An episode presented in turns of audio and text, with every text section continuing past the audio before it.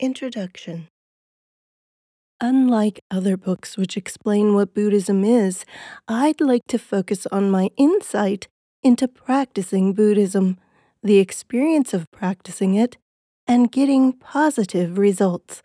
Buddhism is not a religion. Besides meditation, it's only a way of living your life. It's based on an understanding of the principles, and there are certain rules to follow if one wants to achieve positive results in his or her life.